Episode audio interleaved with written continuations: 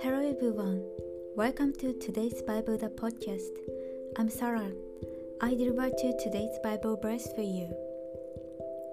The earth is the Lord's, and all its fullness, the world and those who dwell therein. Amen. Blessed people will recognize God, the Creator, by being impressed by the magnificent scenery and seeing the beautiful flowers that heal them. In the beginning, God created by heavens and the earth. So God created man in his own image. Then God saw everything that he had made, and indeed it was very good. May you rest in the shadow of the wings of the God, the Creator, today as well.